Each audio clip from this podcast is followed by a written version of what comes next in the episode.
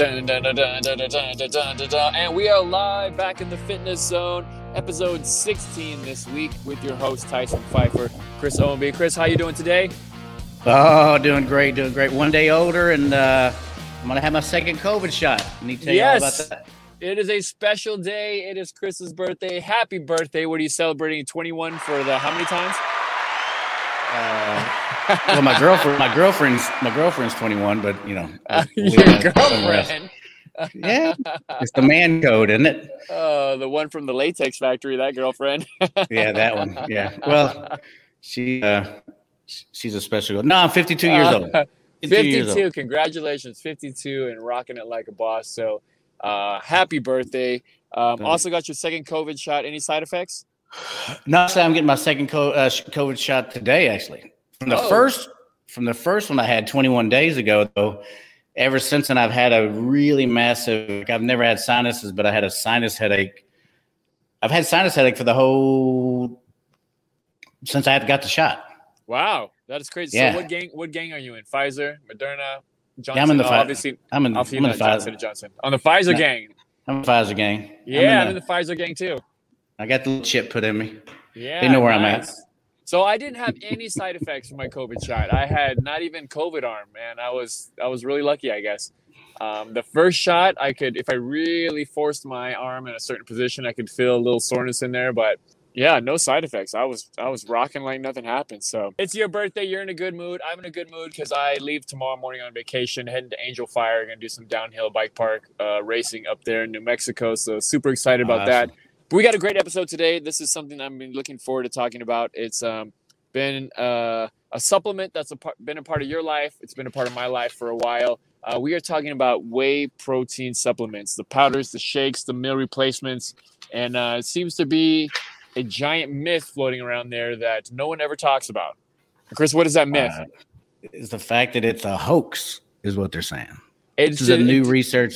The fact that only 17% is actually used that helps with building blocks of amino acids or building blocks to build muscle, where let's just say an egg is 47%. So you call. Yeah, so it's just um, we're all led to believe through marketing and uh, Mr. magazine covers, Mr. Olympia.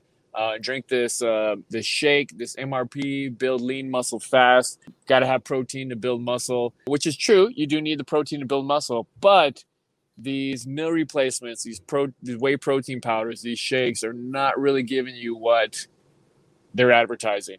Uh, super interesting. Um, back in my bodybuilding days, in fact, even to this day, I'm still a protein supplement user.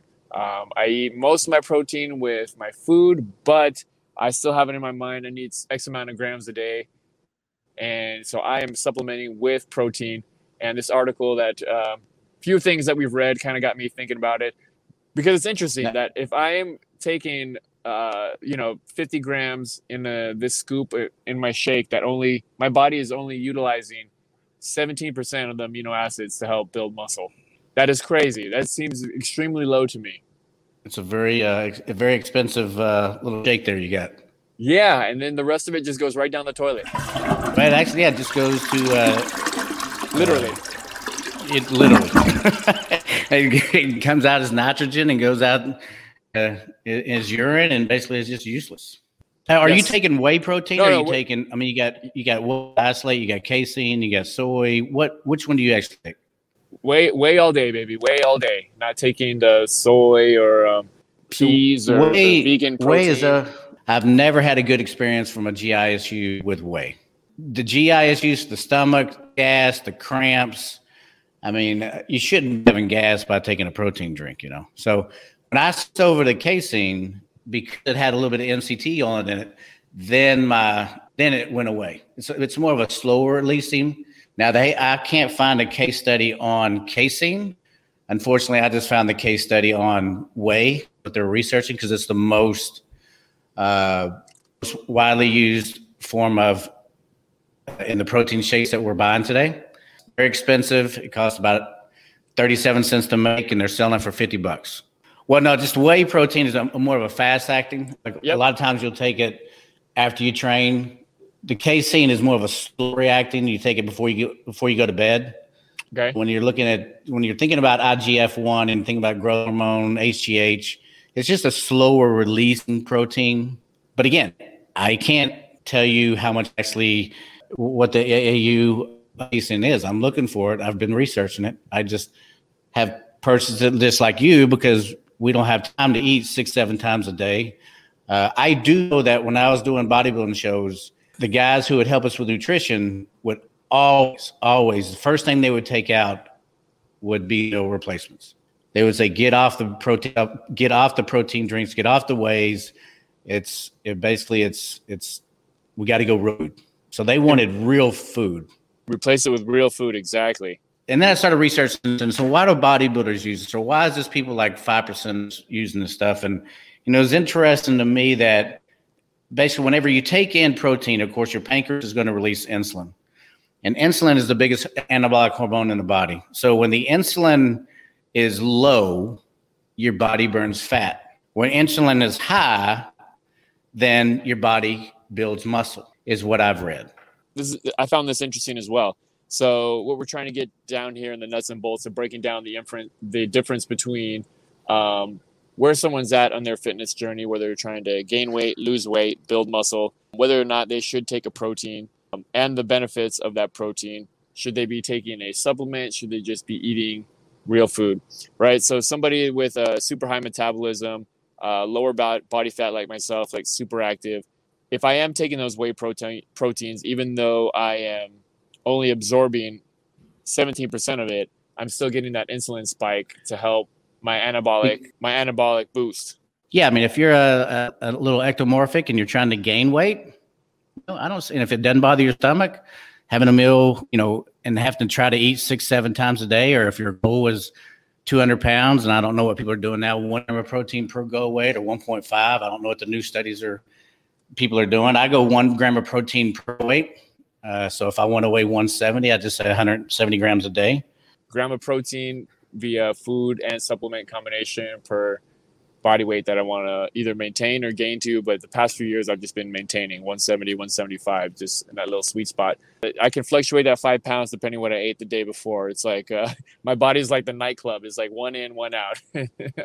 it's like the standing standing room only. You know what I mean? I could just uh. I could weigh myself and five pounds is gone like real quick.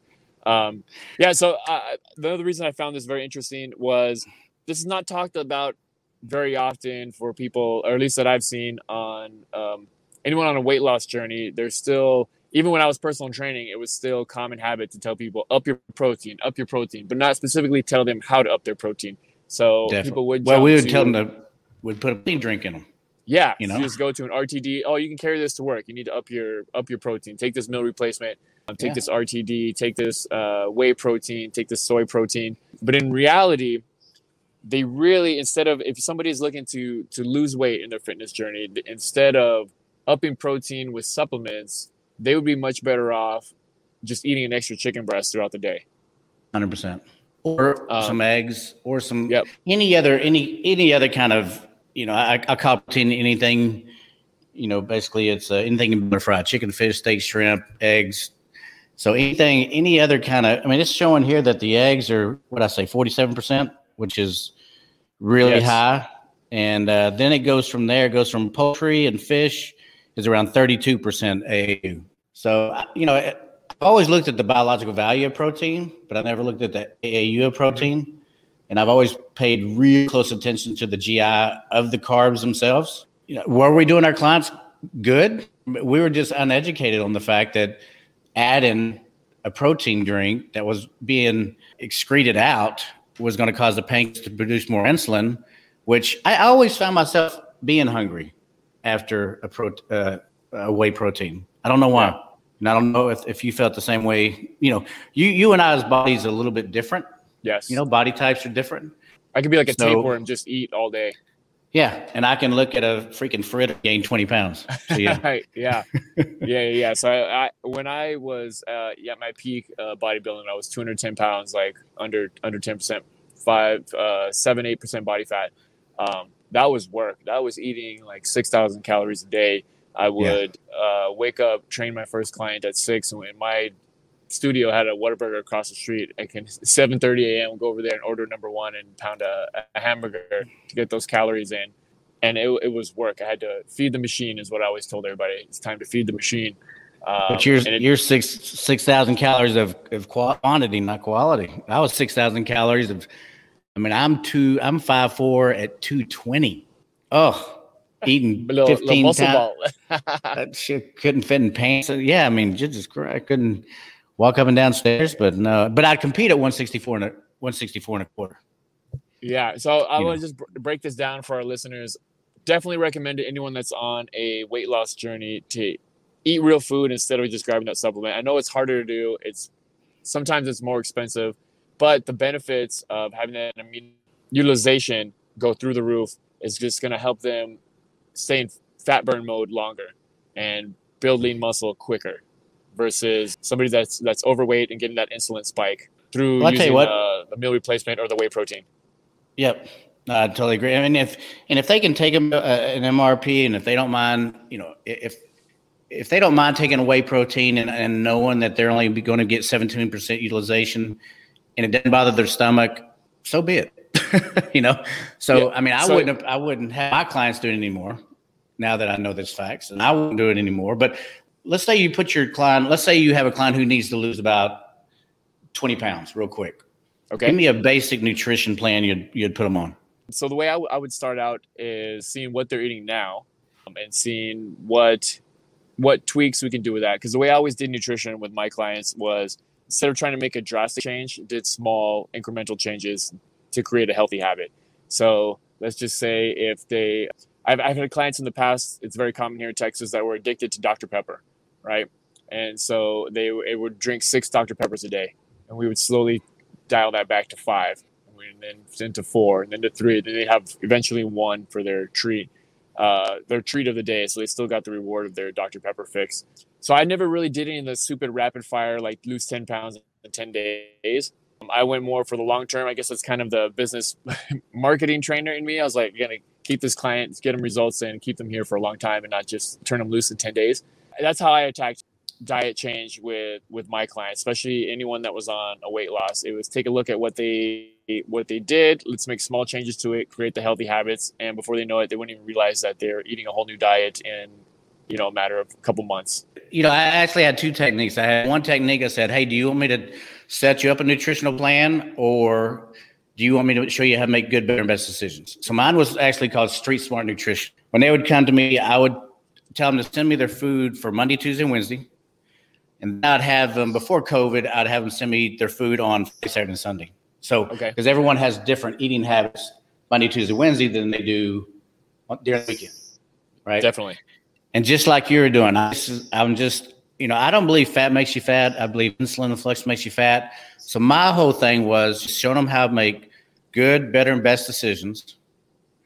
You know, let's just say, you know, I, I use a hand theory. So if you take your right hand, your left hand, and make a fist, put it in your stomach. That's as big yep. as your stomach, my stomach, everybody's stomach. So I said, if you could have this much protein, anything you can bake, broil, or fry, chicken, fish, steak, shrimp, eggs, and if you can have this much carbohydrates, anything pop a top open or brag, rice, breads, pastas. If you can have that four times a day, fine. Now your protein's got to be consistent. Your carbohydrates at the last meal of the day, you're going to go more fibrous carbs. So basically, just go vegetables. Yes. And and then I would just show them if they do the hand theory, then they can anywhere they go out to eat, then they can say, okay, I need a protein. What's that going to be? Uh, I'm at McDonald's. Uh, that's a, you know, that's that's my piece of hamburger.